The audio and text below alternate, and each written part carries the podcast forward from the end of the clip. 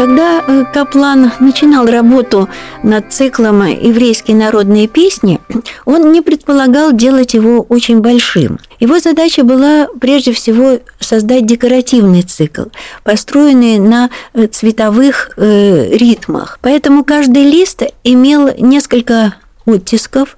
Они могли быть в разном цвете, как, например, лист, посвященный миру, миру, мир. Он и красный, и зеленый, и серебряный. И в таких нескольких цветах он делал несколько сюжетов. Вот один из них называется «Нахемки». Еврейская народная песня «Нахемки. Мой сыночек». Каплан решает этот лист э, в удивительной гармонии изображения и текста. Текста, написанного на идише. То есть э, ритмы букв самих, они включаются в композицию и создают свою гармонию между изображением более объемным и цветным и более строгим, лапидарным, графическим. Текст настолько замечательный, что я не могу его не воспроизвести. Вот послушайте. Что ты такой грустный, сыночек? Я люблю красивую девушку, папочка. И кто же эта девушка, сыночек? Распрекрасная комсомолка, папочка. И сколько за ней дают приданого, сыночек? Денег нет у нее, ни гроша, папочка. С чего же вы будете жить, сыночек? Мы оба будем работать, папочка.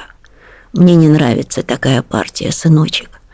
О том, волнует ли это тебя, никто не спрашивает, папочка. И когда же будет свадьба, сыночек? Я пошлю за тобой твоего внука, папочка.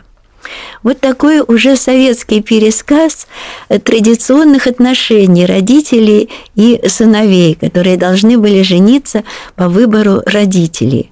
Это уже советская история, и она вплетается в традиционный еврейский образ э, абсолютно естественно. Тем более, что кроме вот этого замечательного текста, что его любимая девушка распрекрасная комсомолка, там еще на эту современную тему работают изображения.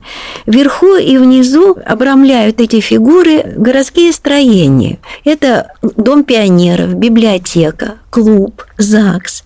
А в центре э, две параллельно изображенные пары – старики, отец и мать, и молодые люди, молодой человек и девушка. А между ними внизу как раз изображены старые домики вот того старого городка, с которым неразрывно связана семейная традиция. И вот то, что старого отца не приглашают на свадьбу, и сын угрожает ему, что пошлет за ним только внука, то есть уже через некоторое время, вот это подчеркнуто еще и сюжетом внизу, внизу листа, где изображена молодая семья с мальчиком в центре. У Каплана есть несколько таких иронических переложений советской жизни традиционной еврейской семьи. И э, этот лист вот э, на Хемке, он не единственный.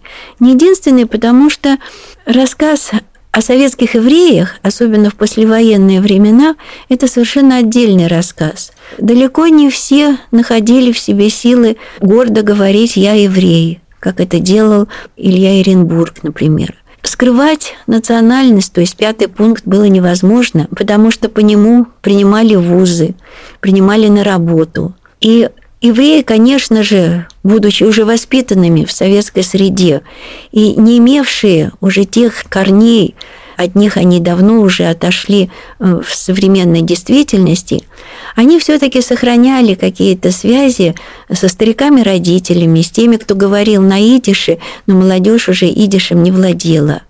Это я, кстати, знаю по своей семье, потому что у меня дома, когда мама и бабушка хотели что-то сказать, чтобы я этого не слышала, они говорили на идише. Вот типичная еврейская семья. И Каплан рассказывал именно об этих людях. Рассказывал с доброй улыбкой, рассказывал с полным пониманием их особенной жизни между традиционным еврейским э, бытом и той современной советской действительностью, которая их окружала и в которой они существовали.